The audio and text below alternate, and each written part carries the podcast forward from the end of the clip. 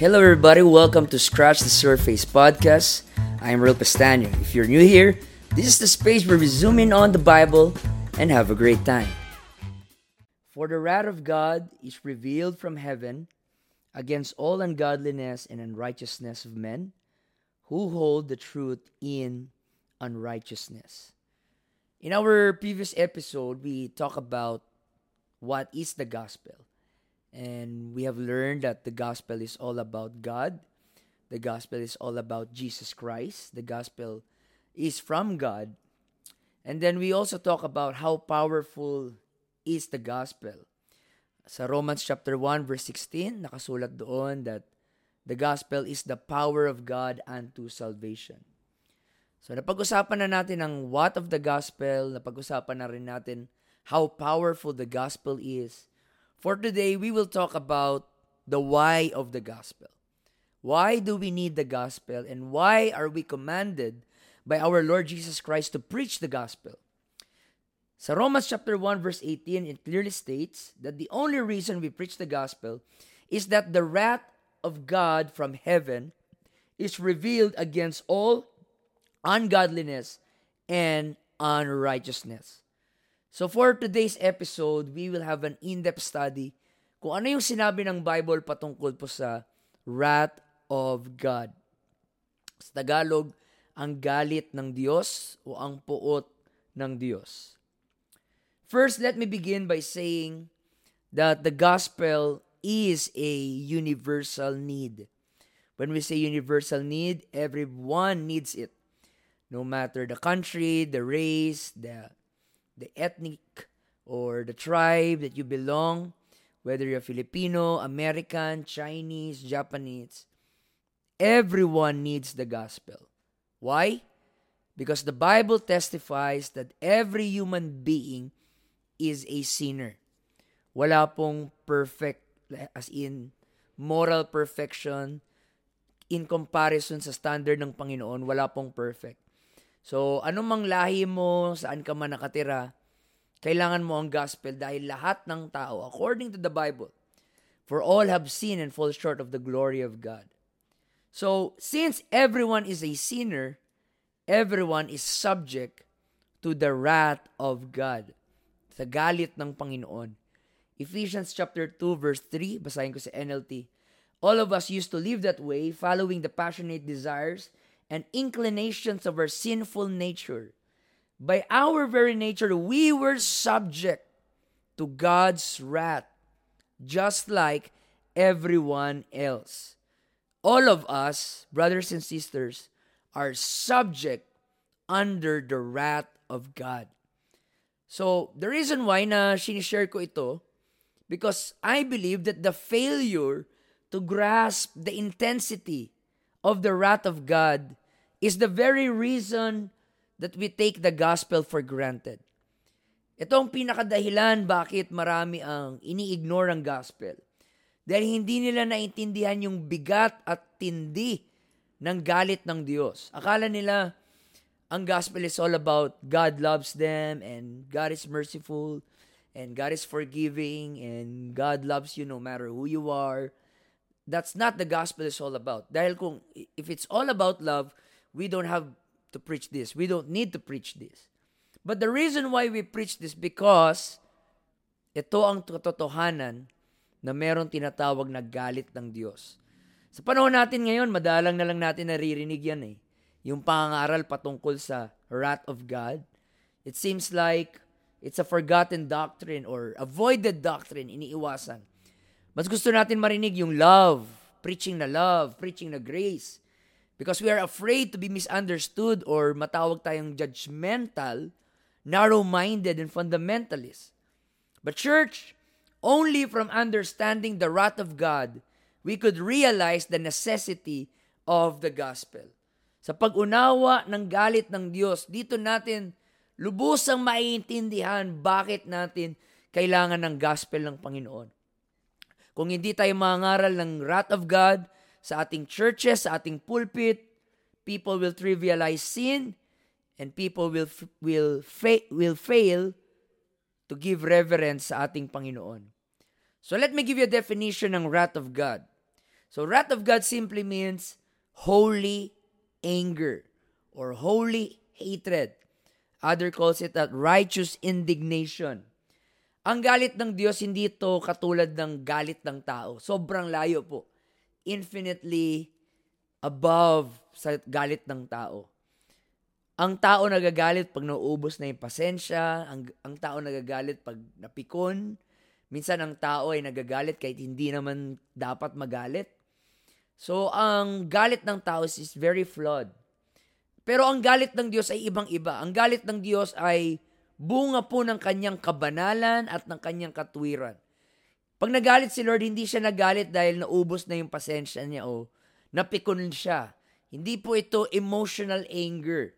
It is foolish na i-compare natin yung wrath of God sa human emotion dahil ang human emotion ay laging may bakas po ng kasalanan, mga kapatid. Hindi perfect ang emotion ng tao. Pero ang wrath of God is a holy nature. It's a holy nature na ayaw mag-tolerate ng unholy nature of men. Ang wrath of God ay consistent sa nature ng Panginoon. Ang wrath of God ay expression ng kanyang righteousness at ang kanyang pag-ibig. Dahil po ang kasalanan ang sumisira sa fiber and moral core ng every human being, kailangan magalit ng Diyos upang mag-intervene to stop sin and He did it because He was motivated by His holy love. Okay? Hindi po siya galit dahil wala siyang love, kundi kaya siya nagagalit because of His love. That, that is what the Bible is telling us. So I'm going to give you five biblical explanation ng wrath of God or God's wrath. Number one, meron po tayong tinatawag na eternal wrath. Ito po yung sa Matthew, Matthew 13:42, Matthew 25:46, Revelation 20:10, Revelation 20:14, Revelation 20:15, Revelation 21:8, 2 Peter chapter 2 verse 4.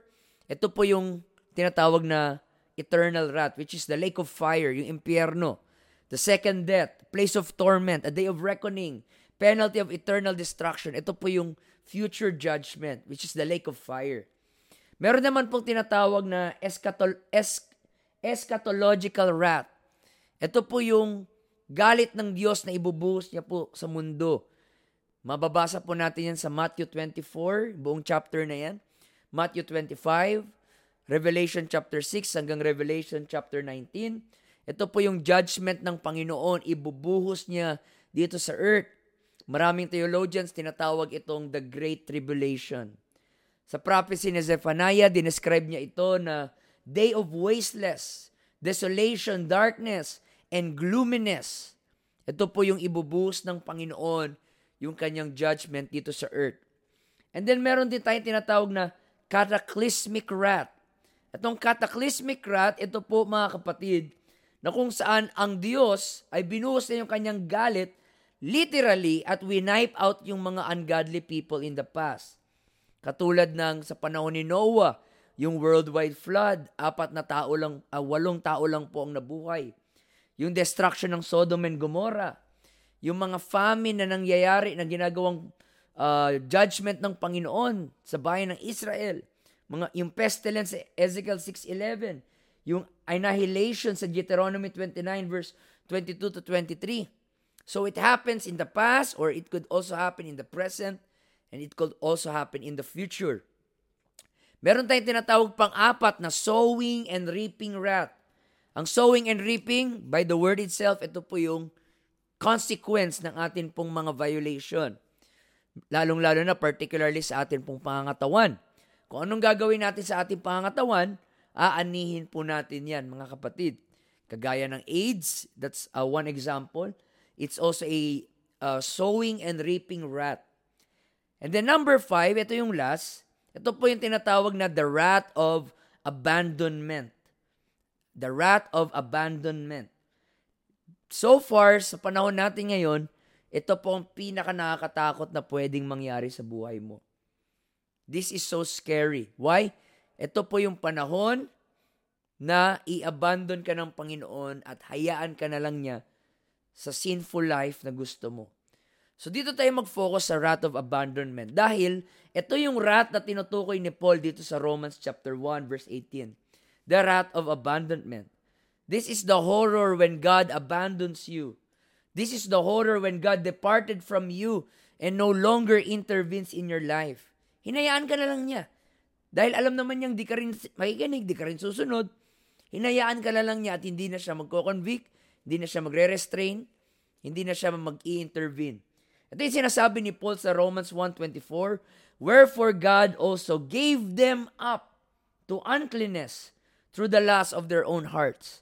Romans 1.26, For this cause God gave them up. See that? God abandons them. God gave them up unto vile affections. Romans 1.28, And even as they did not like to retain in their knowledge, God gave them over. This is the wrath of abandonment. Pag ang tao ay napailalim sa wrath of abandonment, kung siya po ay makasalanan, mas lalo pang titindi at sasama ang kanyang pagiging makasalanan. Bakit? Yung boses ng konsensya ay nawala na, wala ng guilt, wala ng conscience, wala na siyang guilt sa kanyang moral sin, sexual sin, idolatry and negligence, inabandon na siya ng Panginoon. Sabi ni C.S. Lewis, The lost enjoy the horrible freedom they have demanded and are forever enslaved. That this is what happens when God abandons you. And this is what the Bible says, the wrath of God. Kailan to unang nangyari? Adam and Eve, they were abandoned, they were banished out of the garden, and the garden of Eden symbolizes the presence of God.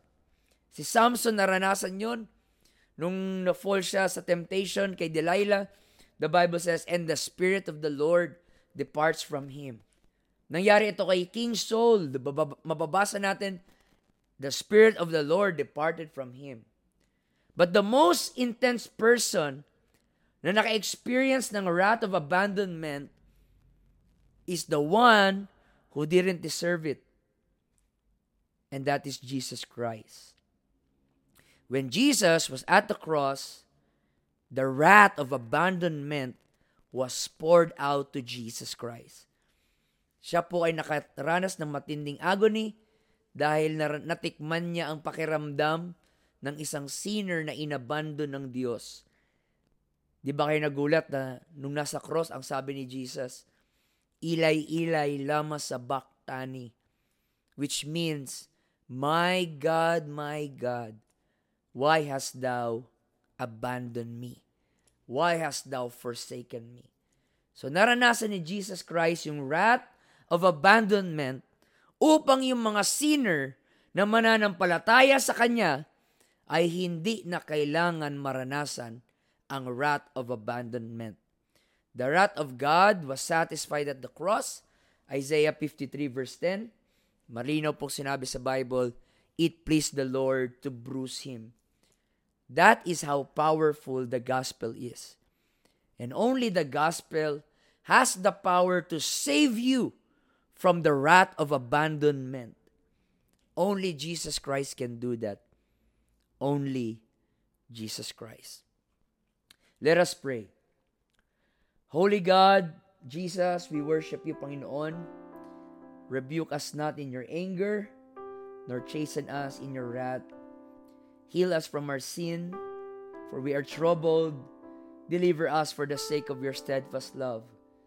You are a holy God. You are a perfect, righteous. And I believe, Lord, yung galit mo hindi katulad sa galit ng tao. Lord, we have all sinned and fall short of your glory. Our sin is dark, complex, toxic, and destructive. But we know, Lord, you are compassionate and merciful.